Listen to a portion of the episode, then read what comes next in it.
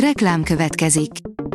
Ezt a műsort a Vodafone Podcast Pioneers sokszínű tartalmakat népszerűsítő programja támogatta, mely segít abban, hogy hosszabb távon és fenntarthatóan működjünk, és minél több emberhez érjenek el azon értékek, amikben hiszünk. Reklám hangzott el.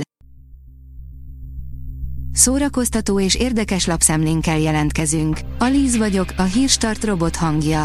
Ma február 12-e, Lívia és Lídia névnapja van.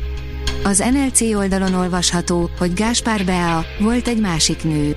Gáspár Bea szerint nem kell mindent megbocsátani a gyerekek miatt sem. Amikor férjének nője volt, külön is költözött tőle. Királyi rendezvú miatt csúszik a Mission Impossible forgatása, írja a Geek. Leáll a Mission Impossible 8. részének forgatása, mert Tom Cruise-nak fontos dolga akadt. Meghívták Károly király koronázására, amit a világsztár semmiképpen nem akar kihagyni. A Librarius írja, Fodor Ákos haiku hangos könyve belopózik a gondolatainkba. Fodor Ákos sajátos világszemlélete így még hatásosabban jut el a hallgatóhoz, mintha csupán nyomtatásban olvasná valamely kötetét. A hiradó.hu oldalon olvasható, hogy vége a dalnak, lőttek Vin Diesel diadalmenetének. A halálos iramban sorozat sem tarthat a végtelenségig, íme néhány tény, ami miatt egészen biztos, hogy Vin Dieselnek új franchise-on kell törnie a fejét. A MAFA oldalon olvasható, hogy Babylon, a ragyogás mögött mindig sötétség honol.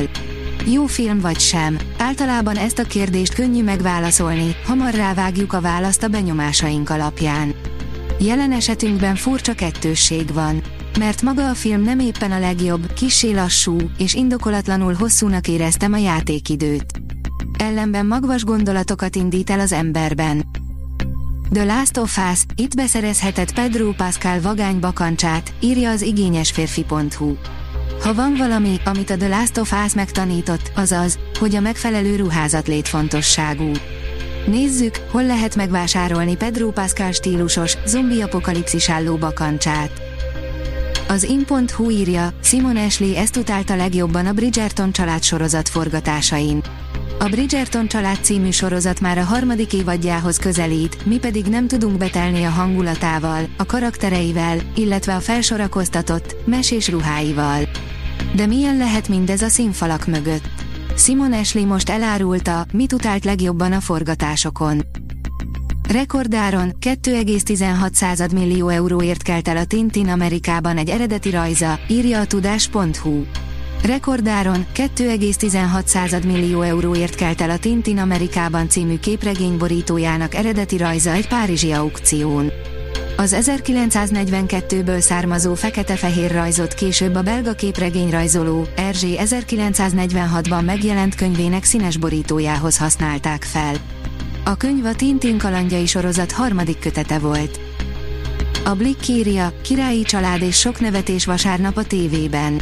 Meglepően sok magyar film kerül műsorra ezen a vasárnapon, de ezen cseppet sem kell szomorkodni, sőt a többségén éppen ellenkezőleg, jókat lehet nevetni. Persze, aki jobban szeret más típusú filmeket, például a történelmi, életrajzi filmeket, annak is tudunk mit ajánlani. Az RTL.hu írja, azt akarom, hogy az emberek a nevemmel az ajkukon halljanak meg, Putyiról írt dalt a Pet Shop Boys.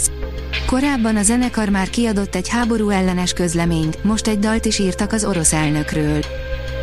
Egy szekérderéknyi vidámság száz vagon keserves sóhajtás helyett 120 éve született Ridek Sándor, az Indula Bakterház írója, írja a kultura.hu.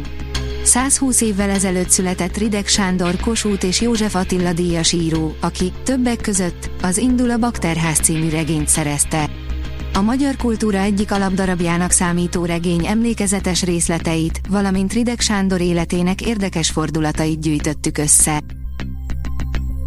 A Hírstart film, zene és szórakozás híreiből szemléztünk.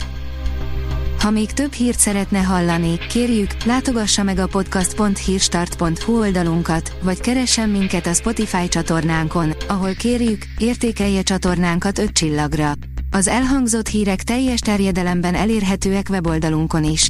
Köszönjük, hogy minket hallgatott!